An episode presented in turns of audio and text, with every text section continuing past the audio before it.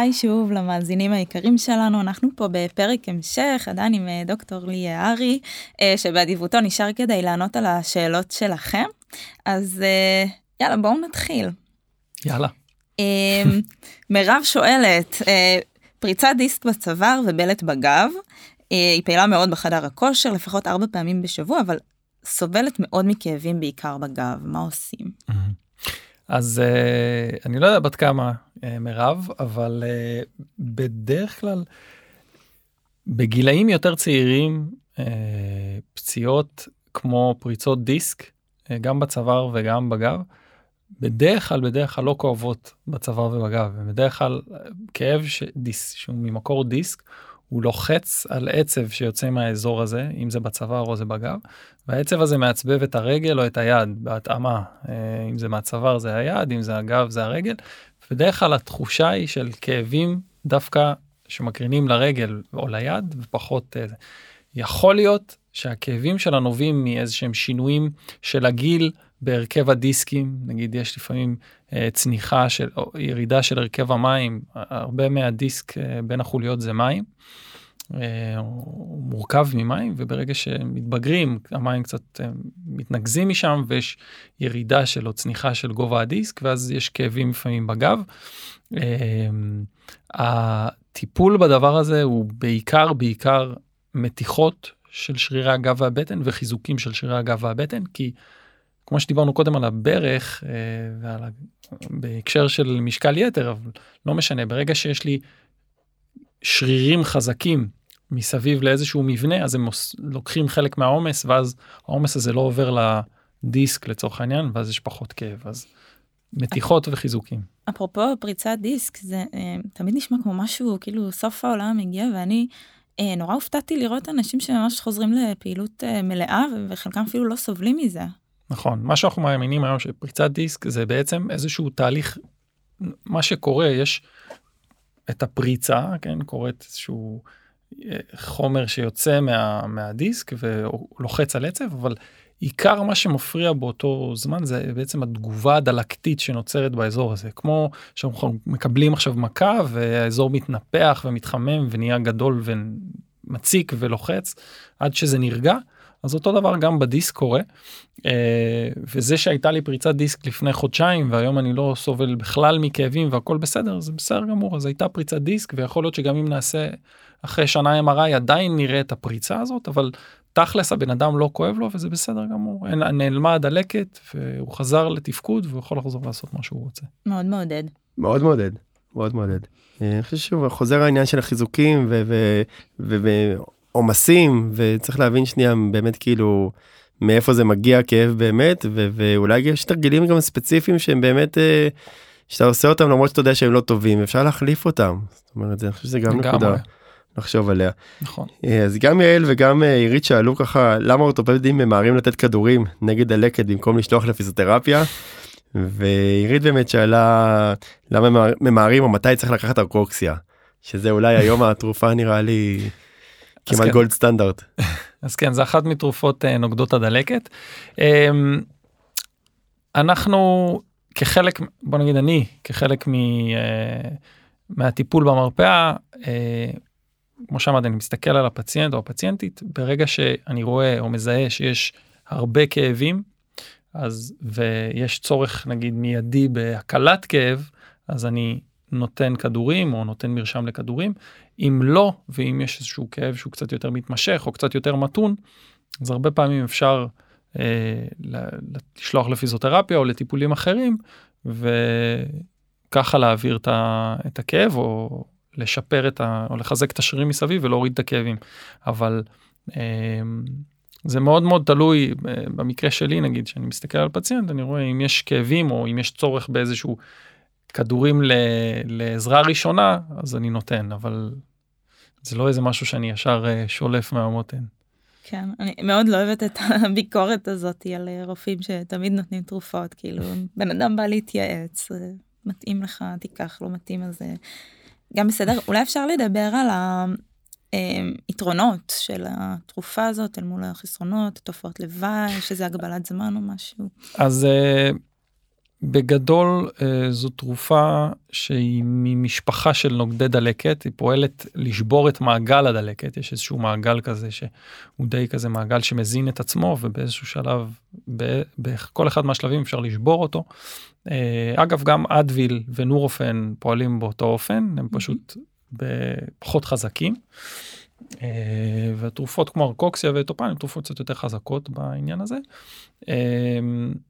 אז בגלל שהן יותר חזקות יש להן גם יותר תופעות לוואי חלק מהתופעות לוואי יכול להיות איזושהי אה, אי נוחות בטנית אה, לפעמים זה יכול אה, אה, לעשות אה, נגיד לעלות אה, לחץ דם או לשנות כל מיני דברים בלב אה, או להשפיע על הלב בצורה מסוימת לאנשים שחולי לב אה, אה, בעיות בכליות זה יכול לעשות לעלות קצת תפקודי כליות. זה לא שזה קורה לכולם אבל mm-hmm. מי שרגיש לזה או יודע שיש לו בעיות בכליות או בעיות בלב או בעיות בקיבה, אז לא מומלץ לתת אה, אה, את הטיפול הזה. Mm-hmm. אה, אז, אז זה הדאונסייד שלו והאפסייד זה באמת שהוא שובר את מעגל הדלקת ובדרך כלל תוך עשרה ימים שבועיים של טיפול. אה, תוך הטווח זמן הזה בדרך כלל מאוד מאוד עוזר. כמובן שככל שה... כאבים יותר ממושכים, כמו שדיברנו קודם, ככל שזה יותר כרוני, אז יותר קשה לשבור את זה. יותר אקוטי, אז הרבה פעמים זה יותר עוזר. אוקיי. Okay. אה, שאלה הבאה, האם יש מחקר שמצביע על כך שריצה על קדמת הרגל עדיפה מנחיתה על העקב? כן אז, אז זה טרנד uh, שנכנס uh, בשנים האחרונות אני חושב 10 uh, 5 שנים אחרונות uh, יותר uh, לקהילת הרצים ויש uh, גם מאמני ריצה שבאמת מאמינים ב, ב, בצורת ריצה הזאת יותר על הפורפוט על קדמת הרגל מה זה אומר? זאת אומרת ללחוץ קודם על האצבעות? כן, במקום, אה, בצור, באופן רגיל, שאנחנו, גם כשאנחנו הולכים וגם כשאנחנו רצים, אז אנחנו נוחתים קודם על העקב שלנו. העקב זה הנקודה הראשונה בכף הרגל שנוחתת, mm-hmm. ואז בעצם שאר כף הרגל אה, דורכת על הרצפה. אמ, וכשרצים ריצת פורפוט, אז זה לא העקב, אלא זה קדמת כף הרגל שנוחתת. בעצם אין איזה נחיתה חזקה של העקב או... אימפקט חזק של העקב, אלא יותר ריצה כזאת כמו איילה, כמו מעין דילוגים, קפיצות כאלה, והמחשבה היא שבאמת זה מוריד אה, פציעות או משפר ביצועים. אה, אז עשו על זה, יש Journal of Sports Medicine, אה, עשו גם על זה אינפוגרף, אה, אה, אני חושב שזה היה בשנתיים האחרונות, אה, דיברו ממש על זה ספציפית. אה, אה, כמה דברים חשובים. קודם כל, מבחינת מניעת פציעות, זה לא מוריד פציעות לרוץ על הפורפוט. דבר שני, מבחינת ביצועים, לא בטוח שזה משפר ביצועים בכלל, אוקיי? הדבר היחיד שזה אולי עושה, אולי משפר קצת את הביומכניקה, אבל אה, של הריצה. אה, זה מעביר, זאת אומרת, אותם אימפקט, אותו אימפקט שיש לנו על העקב שאנחנו נמנעים ממנו עכשיו, ואז יש פחות עומס על הברך, אנחנו מעבירים את העומס לכף הרגל ולקרסול. אז יש יותר uh, פציעות בכף הרגל וב, ובקרסול ופחות פציעות בברך, אבל זה לא שיש, זה לא שיש פחות פציעות, פשוט העברנו את, ה, את, הלח, את העומס ממקום אחד למקום אחר. Um, דבר חשוב. בעיקר שכדא... לא נוח. כן, זה לא כל כך קל, זה לא כל כך קל. לא... עכשיו, הדבר החשוב בעניין הזה, מי שרץ על קדמת הרגל וטוב לו, שימשיך לרוץ ככה מצוין. מי שרץ על העקב, שימשיך לרוץ ככה מצוין. אם אתה רוצה לעשות את הטרנזישן, זה האזור שנמצ... שנמצאים בו הכי הרבה. את הטרנז... mm-hmm. המעבר הזה מסגנון אחד לשני, זה האזור בו, הזמן שנמצאים בו הכי הרבה. אז א', אם אתם לא ממש מרגישים שאתם רוצים to dedicate yourself to סוג אה, אחר של ריצה, אז אל תעשו את זה. אה, וב' אם אתם כבר עושים את זה אז תחזקו המון את כף הרגל והקרסול לפני במהלך ואחרי. מאוד חשוב. כן סופר חשוב זה מעניין. אני חושב שבכל כיתה יש איזה אחד כזה שהולך על, כפ... על, ה... על הקדימה כאילו איזה ילד אחד מוזר שפתאום הוא בא ותמיד הולך על הקדימה לפחות אצלנו נורא לא אינטואיטיבי. אצלנו היה תמיד אחד בשכבה שהולך כאילו קצת עם הרגליים אה, קדימה. ושאלה נוספת האם הליכה יחפה מחזקת את הכף רגל יחפים בכלל או ברפוט מה שנקרא, או אפילו בים על החול הקשה, חול רך, יש על זה מחקרים?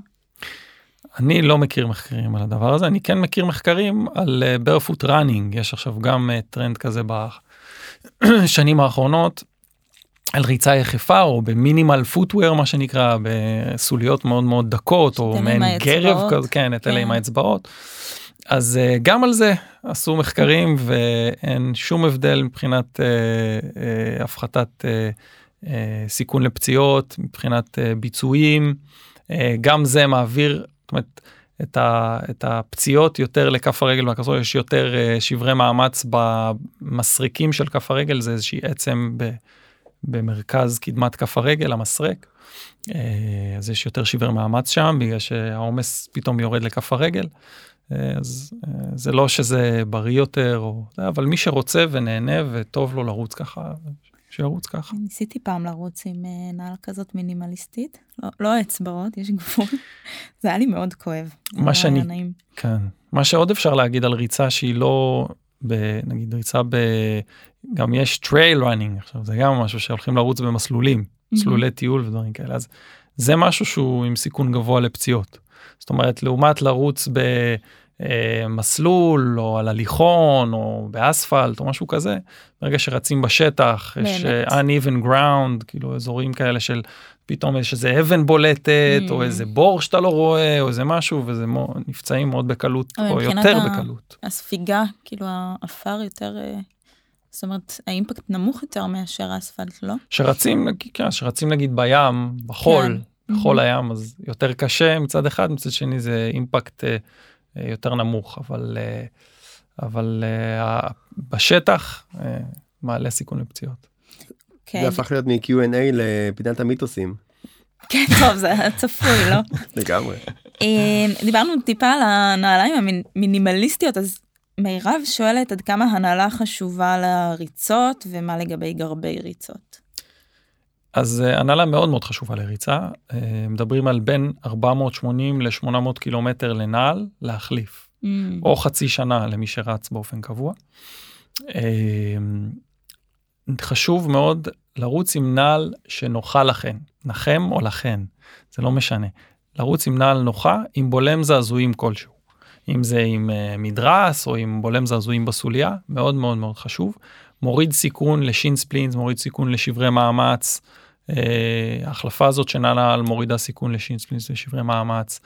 אה, גרבי ריצה, אם היא מתכוונת לגרבי לחץ, compression stockings כזה, כמו של יכול להיות שהיא מתכוונת לזה, אז זה אה, נכון להיום במחקר ובספרות שידועים היום, לא מוריד סיכון לפציעות, לא משפר ביצועי ריצה, לא עוזר בשום דבר בעצם, חוץ מאולי תחושה יותר טובה או אנשים, שזה גם בסדר, זאת אומרת, אם בן אדם יותר נוח לו, יותר נעים לו, הוא חושב שיותר, מרגיש יותר בטוח לרוץ עם זה, שירוץ עם זה, אבל תכלס, אין שום הוכחה שזה עוזר, עוזר ממש במשהו. ממש רואים את הקווים אה, המקבילים לתזונה. אנחנו גם הרבה פעמים רואים שאנשים לוקחים דברים וזה באמת עושה להם טוב, אז אם זה לא מזיק, למה לא? אנשים, יש לנו כל כך הרבה שאלות ושאלות טובות. אבל דיברת קצת על שין, ספליט כאילו איך אפשר להימנע מזה כאילו, שברי מאמץ באופן כללי. דיברנו קצת על הדרגתיות יש עוד נכון, משהו שהוא ככה טיפ. אה, אימון הדרגתי אה, שינה טובה תזונה טובה אה, אה, הנעלה טובה. אה, לתת זמן כמו שגם על זה דיברנו לתת זמן מספיק להחלים לגוף להחלים וזה מאוד אישי. זאת אומרת, יכול להיות שאחד צריך יום יכול להיות שאחד צריך יותר. אה, כי אם אני מבין נכון אני אפשט את זה שנייה כאילו שברי מעמד זה לא בגלל שהשריר שם לא חזק זה יותר בא מאיזשהו עומס לא לא הגיוני או לא, נכון. לא מותאם. נכון אז או עומס יתר ולהוריד את העומס או איזושהי בעיה כמו למשל צפיפות עצם נמוכה אה, בעומס רגיל אבל הצפיפות עצם נמוכה אז זה גם יכול ליצור את זה אז גם את זה צריך לבדוק זאת אומרת לראות אם יש מספיק ויטמין D מספיק סידן. אה, כן, בלוטת התריס יכולה להשפיע על זה, נכון. גיל אה, יותר מבוגר, נשים בגיל יותר מבוגר, זה משהו שגם אפשר לבדוק אה, ברמה של צפיפות העצם. אה, יש פה שאלה קצת על האבחון, זאת אומרת איך, איך נכון לאבחן פציעה, לא תמיד רואים הכל בכל דרך. נכון, אז תראי, בבית ספר לרפואה מלמדים אותנו ש-90% מהאבחנה זה האנמנזה או ההיסטוריה שאתה מדבר עם הבן אדם. אה, מה שהוא מספר לך הסיפור והבדיקה הגופנית. וזה הרבה פעמים באמת מה שאנחנו כקלינאים רואים את זה הרבה. אתה מדבר עם בן אדם, אתה כבר בראש מבין פחות או יותר מה כבר יש לו, אתה בודק אותו, זה עוד יותר מחזק לך את הסיפור, אז אתה יכול הרבה פעמים, או אני יכול הרבה פעמים להגיד, תשמע, אני חושב שיש לך קרע במיניסקוס, בשביל לאשרר את זה בוא נשלח אותך ל-MRI, כן? Mm-hmm. אבל, אבל זה מה שנראה לי שיש, ושתדע שכן, אבל אז, אז אני חושב שיותר חשוב באמת ללכת לבן אדם הנכון, אה, למומחה הנכון, שיאבחן כמו שצריך וייתן איזושהי הכוונה אם צריך עוד שהן בדיקות נוספות, מאשר, אה, לא יודע, ללכת לעשות MRI וכן, כי לפעמים יכולים להיות כל מיני ממצאים ב-MRI, נגיד, אפשר, יש הרבה אנשים שמסתובבים עם קרעים במיניסקוס ולא כואב להם, mm-hmm. או עם פריצות דיסק ולא כואב להם. והם הולכים ועושים MRI ופתאום רואים פריצת דיסק ואז הם בטוחים שהכאב שלהם לא יודע במותן זה בגלל הפריצת דיסק וזה לא כי זה, זה יכול להיות uh, אבנים בכליות זה יכול להיות אלף ואחד דברים אז כדאי קודם באמת להגיע לאבחן את הדבר הזה אז. כן יש המון פסיכולוגיה סביב כאב וסביב uh, טיפול יש המון המון פסיכולוגיה ו, ורעשים ואם מוסיפים על זה עוד בדיקות ועוד בדיקות אנשים גם יכולים ללכת לאיבוד ואני חושב שאם היינו עושים MRI ודקסות וסיטי פה לכולם היינו מוצאים צרות מפה להודעה חדשה ולפעמים עדיף שלא אלא אם כן צריך. אבל נכון. הבדיקות האלה לא תמיד מקדמות את, ה, את ההחלמה ואת הטיפול. שתי שאלות אה, אחרונות אחת אה, של, של יואב שדיבר קצת על דורבן. יש לנו מה ככה להוסיף לזה על פתרונות או דברים שיכולים להקל? אולי שנייה משפט מה זה. אז דורבן מה שנקרא דורבן בשפת העם נקרא פלנטר פציטיס בשפה המקצועית. זה בעצם דלקת של איזושהי מעטפת שרירית מעטפת שעוטפת אזור שרירי אה, או תוחמת אזור שרירי אה, בתחתית כף הרגל שיוצאת מאזור העקב ומתקדמת לכיוון קדמת כף הרגל באזור התחתית של כף הרגל. אה, ודלקת באזור הזה זה, הדורבן. אחד הדברים הכי בסיסיים שאפשר לעשות זה מתיחות של שריר התאומים כי שריר התאומים מתחבר לאזור העקב גם הוא אה, ולמתוח את הקשת של כף הרגל, זאת אומרת לקחת את הבעונות למעלה ולמתוח את קשת כף הרגל. אה, זה אחד הדברים הכי, שהרבה פעמים מאוד מאוד עוזרים. אה, יש עוד הרבה טיפולים נוספים שאפשר לעשות, כולל הנעלה נכונה, עקב מסיליקון שאפשר לשים בנעל, להוריד טיפה אימפקט על הרגל, גם כדורים נוגדי דלקת יכולים לעזור, זריקות לאזור יכולות לעזור, ומיעוט, מיעוט, מיעוט, ממש מיעוט המקרים מגיעים, לא עומדים, לא, שהם עמידים גם לזה וגם לזה וגם לזה, מגיעים בסוף אולי לניתוחים, אבל זה ממש מיעוט המקרים. אני חושב שיש פה נקודה חשובה שככה אני לפעמים מדבר עם המתאמנים שלי, של אה, קודם כל נבין למה היער נדלק ולא ננסה לכבות את השריפות. זאת אומרת נכון. זה נורא כיף לכבות את השריפות אבל אם לא נבין למה זה נדלק מחדש או למה זה קורה אז אוקיי הכדור וזה זה לגמרי יכול לעזור וטוב שיש רפואה וטוב שיש קדמה. אבל בוא נעשה שנייה רגע איזה סיור מוחות ונבין שנייה למה כל זה אולי קורה אנחנו לא יודעים הכל. אבל בוא נעשה שנייה לנסות לנתח את זה ולא רק לכבות את, ה, את היער כל פעם מחדש. אין ספק. ושאלה אחרונה, האם אה, אמבטיית קרח עוזרת להתאוששות או למניעת פציעות? כן, אז מה שידוע היום בספרות ובעולם הרפואי על אמבטיות קרח וקריאותרפי, שיש גם, לוקחים את זה קצת קדימה, יש הרבה ספורטאים מקצועיים שנכנסים לכמו כזה...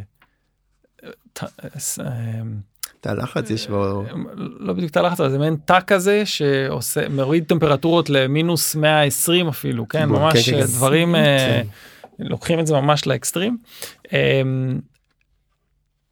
ככה, לגבי אה, התאוששות אחרי אימונים אה, חזקים מאוד, או היי אינטנסיטי, אה, משחקים חזקים, אה, שהיא הרבה מאמץ, זה טוב.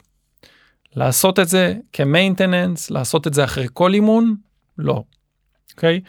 זה כן אפשר זה כן אה, מוריד את הטמפרטורה של השרירים מוריד את הנזק השרירי אחרי אימון מאוד מאוד אינטנסיבי יכול להוריד טמפרטורה יכול להרגיע קצת את הדלקת הזאת שנוצרת אחרי את הכאבים אחרי זה כן יכול לעזור אה, אבל לא כמשהו קבוע ולא כמשהו אה, שאחרי כל אימון אני קופץ לאמבטיית קרח לא. אבל אם יש איזה מאמץ מיוחד, אגב, אני בנבחרת אה, הצעירה מאפשר להם אמבטיות קרח, אה, נגיד אחרי משחקים חשובים או אחרי אימונים קשים. אז מאפשר מישהו עושה את הדבר הזה לנו מרצון. אפשרו פיצות, סליחה, לנו. אפשרו שטויות, לנו אפשרו דברים טובים, לא אפשרו לנו לקפוץ לאמבטת קרח, זה נשמע לי לא כיף, עדיף ללכת לאוניברסיטה. באמת, טוב, אני שונאת קור. אמ, טוב, וואו, אז אה, שוב, תודה רבה, דוקטור לי יערי, כיף, שהגעת לכאן. וחלקת מהידע שלך, וגם שהסכמת לענות ככה על שאלות קצת יותר ספציפיות ואישיות. זה ממש ממש לא מובן מאליו. המון תודה, זה מוערך כיף. מאוד, ובאמת תודה. אהבה, כיף, תודה רבה, תודה לכם שהזמנתם אותי, היה לי כיף, ממש. שמחה. תודה לכם המאזינים, נתראה בפרק הבא.